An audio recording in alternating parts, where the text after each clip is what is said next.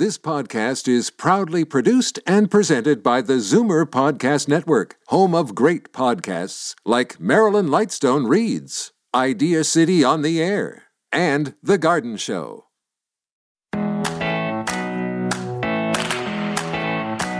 The simplest toy, one which even the youngest child can operate, is called a grandparent. Sam Levenson said that, and he's probably right. Good morning and welcome to Go To Grandma. I'm Kathy Buckworth. This is episode number 12 of our show and podcast. When I started this show, I wanted to talk about the things that are important to today's grandparents, and that's exactly what we've been doing since the start.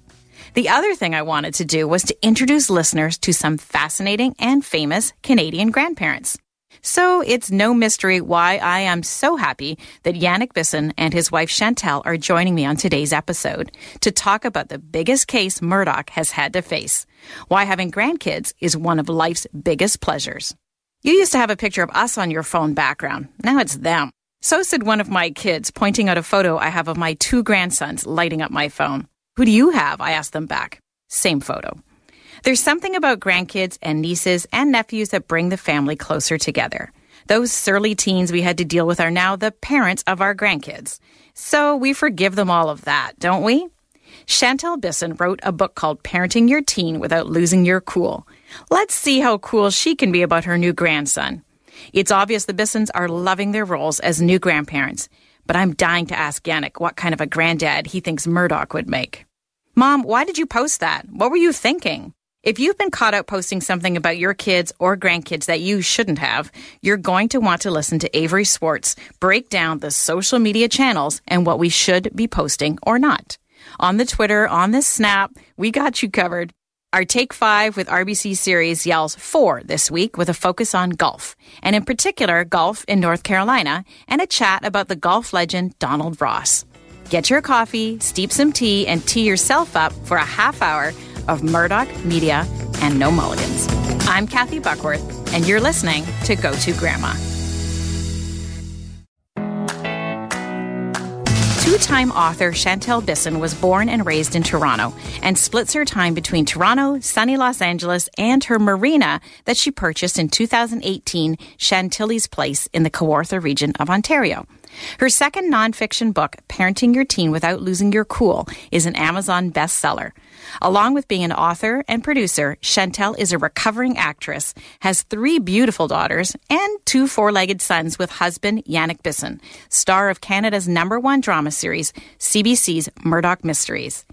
Yannick was born in Montreal and moved to Toronto when he started acting. He is an actor and producer, and besides Murdoch, has appeared in Anything for Jackson and Year by the Sea. He and Chantal have been married since 1990, and they just welcomed their first grandson, Rory. Chantal and Yannick give back in many ways. Childhood Cancer Canada, and they've been co chairing their main fundraising event, Bridgepoint Active Healthcare, Artists for Peace and Justice, supporting kids in Haiti by sponsoring their secondary school, and they sit on the Canadian board as well as the advisory board. In September 2021, they were awarded the APJ Changemaker Award due to their extensive philanthropic work for children's causes. As a childhood sexual abuse survivor, Chantal recently joined forces with Boost for Kids, where her duties included honorary chair. Chantal's life has been centered around children since she became pregnant with her first daughter at 19, so it comes as no surprise that her charitable endeavors focus primarily on kids in need. Good morning, Chantal and Yannick. I'm going to cut right to the chase. Tell me about your grandson, Rory. We're dying to know. new addition certainly makes for a new outlook and a, new perspective on life. He's a dream, and it almost feels unfair because our eldest daughter was our most challenging baby.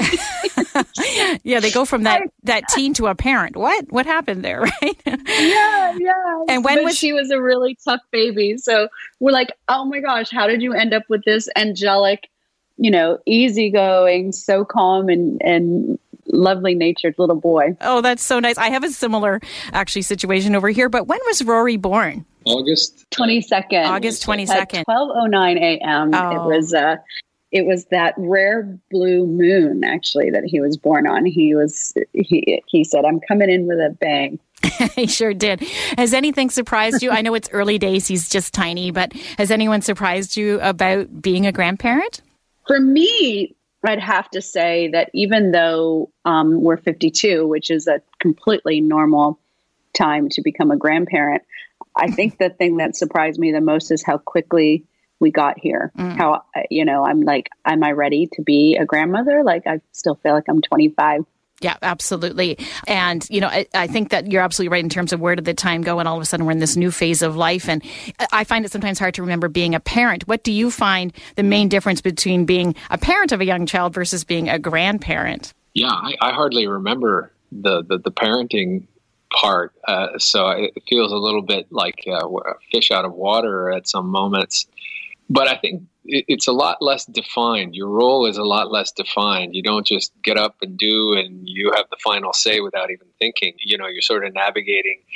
You've got two other people that are actually in charge of, of this little life. And so you, you sort of at an arm's length try to you know take what you want out of the deal but also try to offer some some you know, uh, very loosely uh, offer some advice or, or any sort of insight. But, you know, like you said, it's early days. So who knows? I think for me is I have a few girlfriends that are ahead of me in the grandma world.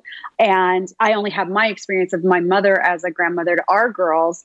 And I think that the thing that I'm most surprised by is how different our daughter is in her need of us and input and whatnot. Like my mom came and moved in with us for two weeks every single time we had a baby. Nice. You know, and I've got girlfriends whose moms are really hands on and really involved. And, you know, our daughter seems to be a lot more independent and require a lot less input than I had expected. And certainly I think for what I had hoped. So I'm adjusting to that. and right it's and, and the parenting, you know, everything changes as as you know, we would remember, you know, saying to our parents, Mom, that's not the way we do it anymore. Our kids are now saying that to us, right? So you're you're both I, I love yeah. what you're both saying about this in terms of we're not in charge of the rules and that can be a great thing, but it can also be a hmm, should I say something here or not, you know? Yeah, yeah, yeah. And we had our first situation uh, the other day where I was like, I think I, I'm, I think I am going to say something here because, you know, so it's interesting. It's interesting because you know, like Yannick said, when you're the parent, you just do it. That's right. Just that's the way you're going to do it. And then as a grandparent, you're like, do I say something? Do I not say thing? So yeah, definitely yeah. bizarre bizarre. And Chantal, in your book, Parenting Your Teen Without Losing Your Cool, um, you talk about discipline. And I, I think you and I mm-hmm. share similar philosophies. Let's say we lean autocratic. Do you think you'll apply some of the same rules to your grandkids?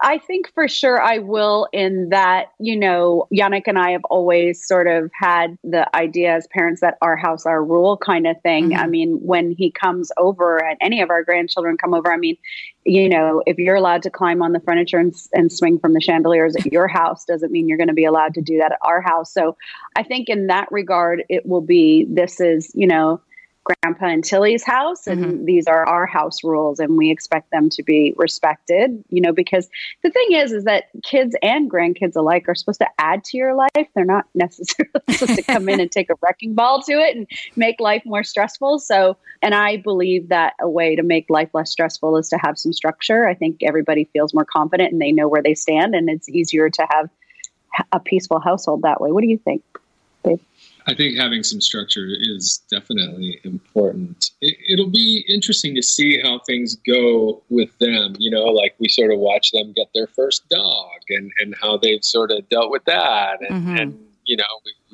it's a little different than how we would have done it. So who knows? I, I think, you know, you cross each bridge as you get to it.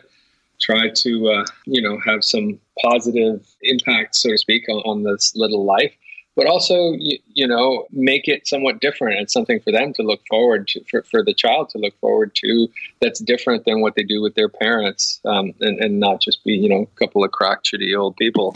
Uh, but, but, take them to do things that we are able to take them to do uh, whether it be because of schedule or or you know our, our, our means or whatever you know young parents we, we we didn't have the means to do certain things with our kids until much later. So you know maybe we'll be able to offer up some experiences that that you know the kids can't just yet well we're really different than our daughter and her husband. I mean yannick and i are more outdoorsy you know He's been skiing since he was two. He introduced me to skiing at mm-hmm. 19, and our girls started skiing at two.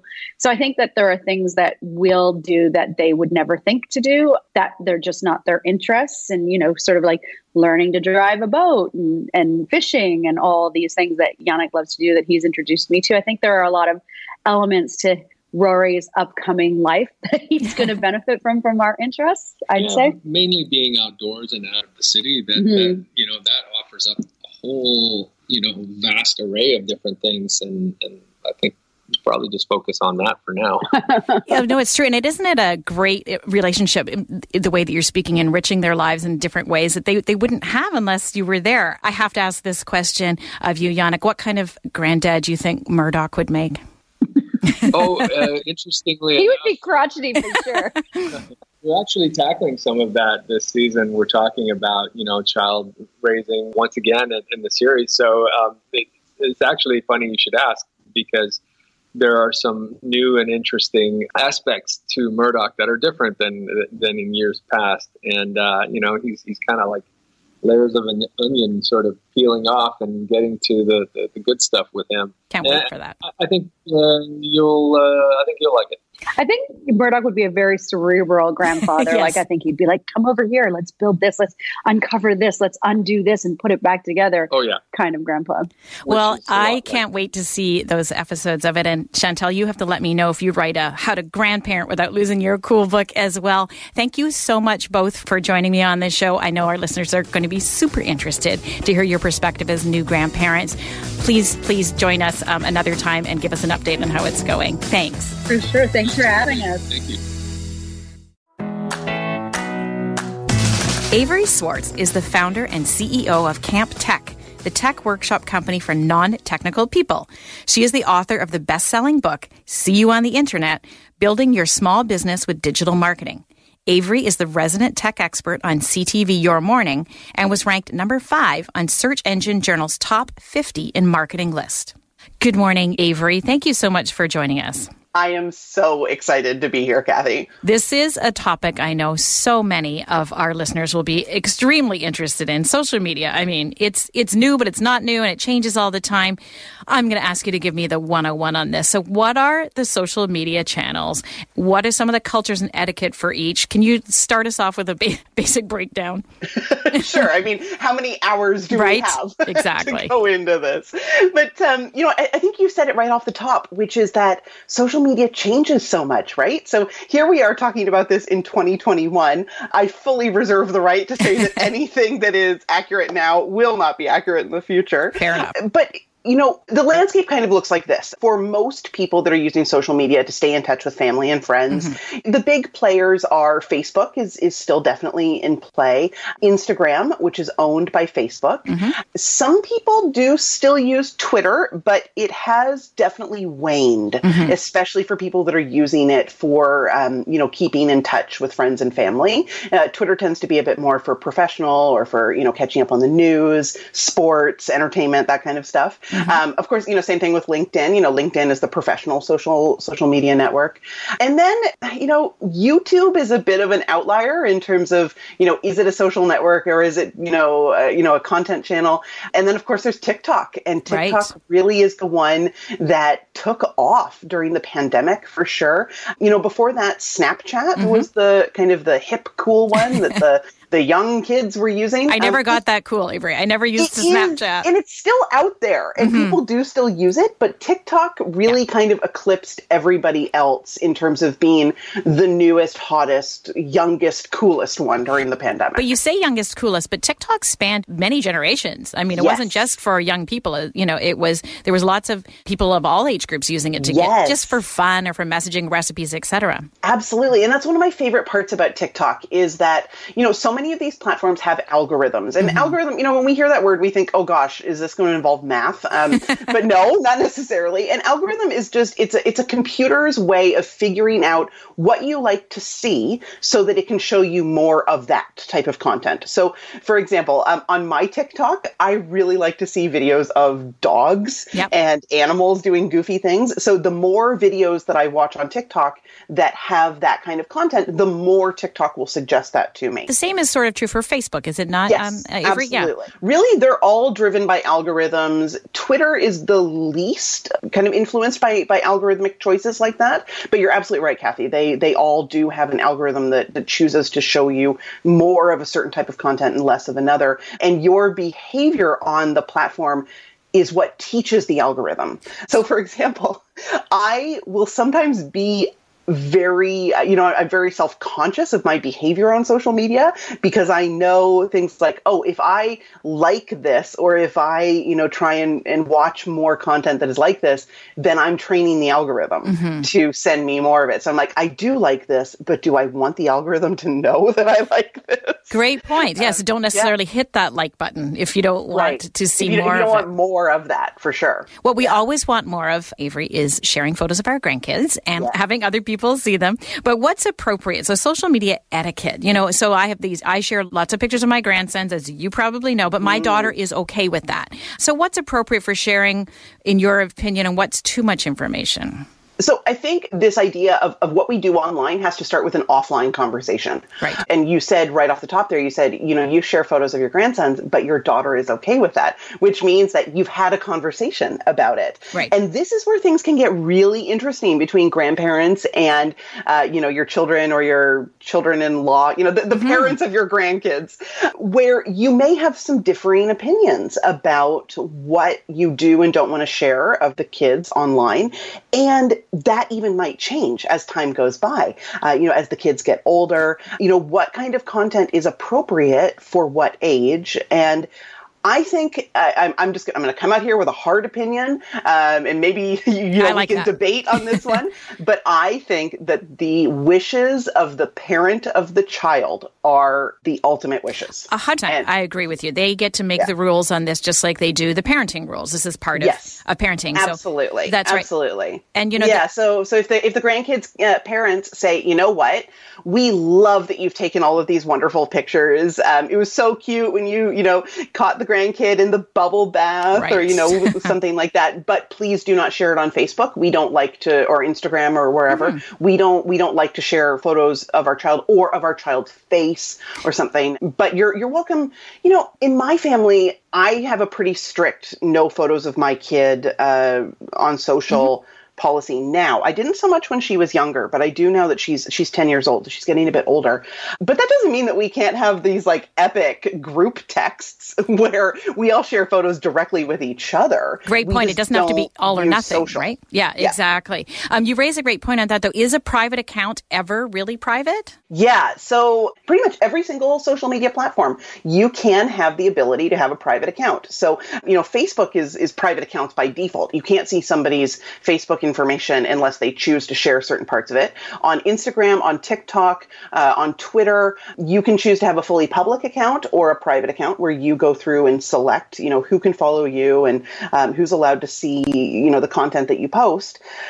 I think that that concept of having a private account gives a false sense of security, mm. to be honest. I think that um, people lean on it a little bit too hard to say, oh, oh, it's not a big deal. It's a private account. Only, you know, my, my friends from the club are, are following yeah. me or, or only the neighbors or our friends from church or whatever it might be.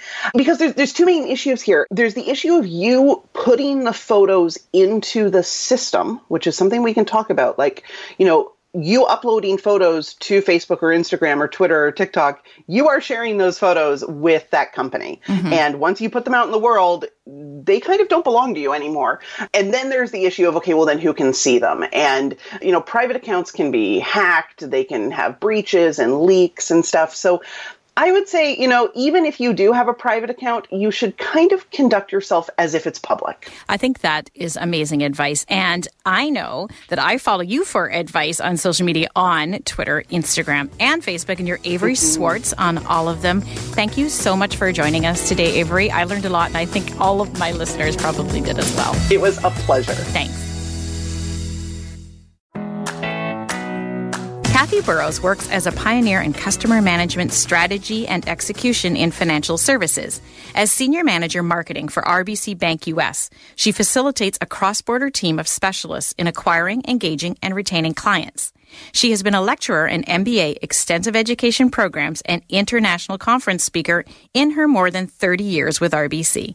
But really, she likes to say, her job is to make banking better for clients. And being in the South, this now includes sharing RBC's research on great golfing in North Carolina. Good morning, Kathy. Thanks for joining us. Tell me, why do you think RBC Bank thinks North Carolina is a paradise for golfers? Well, Kathy, first off, there's probably only a couple of bad golf days all winter here. so there's that. But I think the real answer is Donald is Donald Ross. Because as much as Donald Ross is a legend in the golf world of golf courses generally, with over 400 courses that he designed and built over his career, his legacy in North Carolina is pretty significant. There are over 50 Ross courses here alone, from the coast in North in Wilmington, North Carolina, to the mountains in Asheville, and quite a few in between. And while many are private courses in North Carolina, like communities like the uh, Benvenue Country Club in Rocky Mount, where I first lived in North Carolina and even played a round or two, and Hope Valley in Durham, where I live now, there are also some fabulous public courses, and some are even attached to resorts like Pinehurst Resort and the Grove Park Inn in Asheville.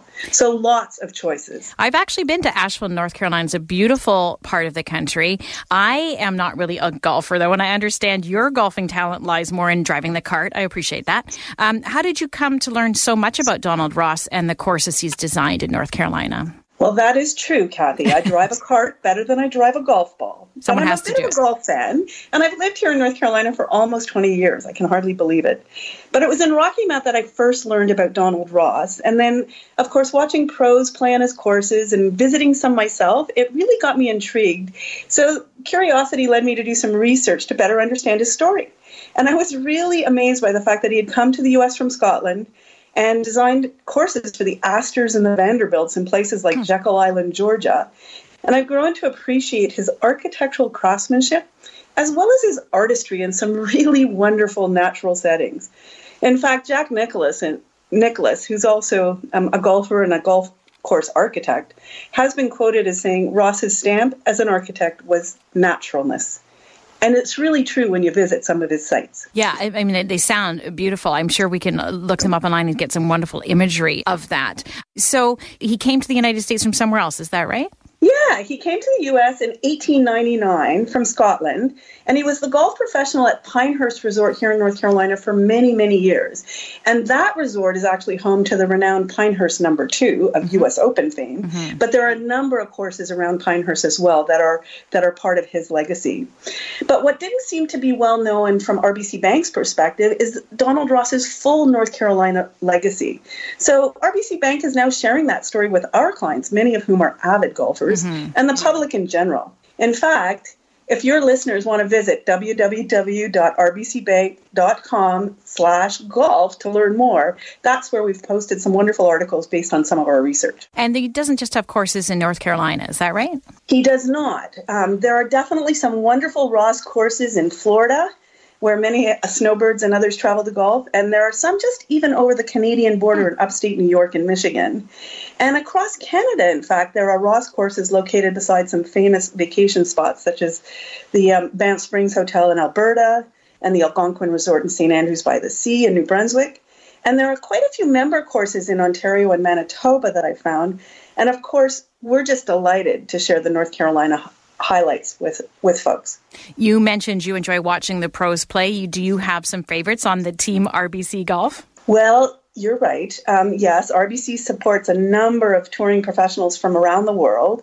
And in fact, RBC is the title sponsor of the Canadian Open, which, by the way, is the oldest, second oldest stop on the PGA Tour and the third oldest national championship in Canada. Wow. And of course, we also sponsor the RBC Heritage, which is the PGA Tour event, which is hosted every year in Hilton Head Island in South Carolina. And we've sponsored that since um, 2012. But Team RBC has some terrific members who play on both the LPGA and PGA tours. And as proud as we Canadians are of Brooke Henderson, one of the three LPGA players who are part of Team RBC, there are some folks who um, also live in North Carolina. And these include Webb Simpson, who was born and raised here in North Carolina, Mackenzie Hughes, a Canadian who's now based in North Carolina, and of course, the newest team member uh, for Team RBC is Harold Varner III, who grew up in North Carolina and played for East Carolina University. So, so really hard for me to pick. Yeah. um, but but but maybe Brooke. so uh, you've given us lots to think about. Again, we'll go to rbc.com slash golf if we want more information. Thanks so much for joining me this morning, Kathy. Thanks. Y'all come and see North Carolina's Donald Ross Way. Will do. When I told some friends that I was having Yannick and Chantal Bisson on my show, Go To Grandma, most said, How are they grandparents? They're too young. I did my research and they're both 52. Is this too young to be a grandparent? It's on the younger side, but guess what, everyone? Grandparents are young, fit, healthy, and working. That's what this show is all about. If you're listening to the show, you're probably nodding along. I hope you are. Such a pleasure having the Bissons on the show. I know how busy their lives are, and I hope we can all be inspired by the work that they do and the joy that they're finding in their grandparenting lives. Seems like there's a new social media channel introduced every week. Find the one that works for you and your family and discuss the rules of engagement before you step in some digital doo doo. Thanks to Avery for helping us navigate this new and fun world. Golfing is a big part of retirement, but it's also a huge pastime for people still working, looking to enjoy the outdoors and to stay moving. If you can't make it to North Carolina to golf, check out some local courses this spring. You can start working on that swing now. Go to Grandma next week is scary and spooky. That's right, it's our Halloween special. My kids already think I'm a witch some of the time, so I'm going to go with it to help crank up the crafts and get ghoulish. DIY specialist Denise Wild is going to help us through some simple and easy Halloween decor we can make with our grandkids. And film critic Anne Brodie is going to tell us all about some great family friendly Halloween films that we can watch with the grandkids.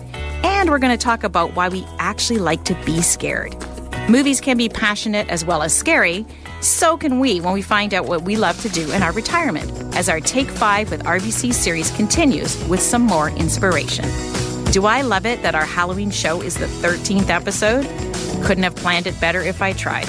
Please try to join us next week, same bat time, same bat channel. I'm Kathy Buckworth, and you've been listening to Go To Grandma. Enjoy your grand journey. Share your thoughts on this show with us. You can find Kathy on Twitter at Kathy Buckworth or email her, Kathy at KathyBuckworth.com. This podcast is proudly produced and presented by the Zoomer Podcast Network, home of great podcasts like Marilyn Lightstone Reads, Idea City on the Air, and The Garden Show.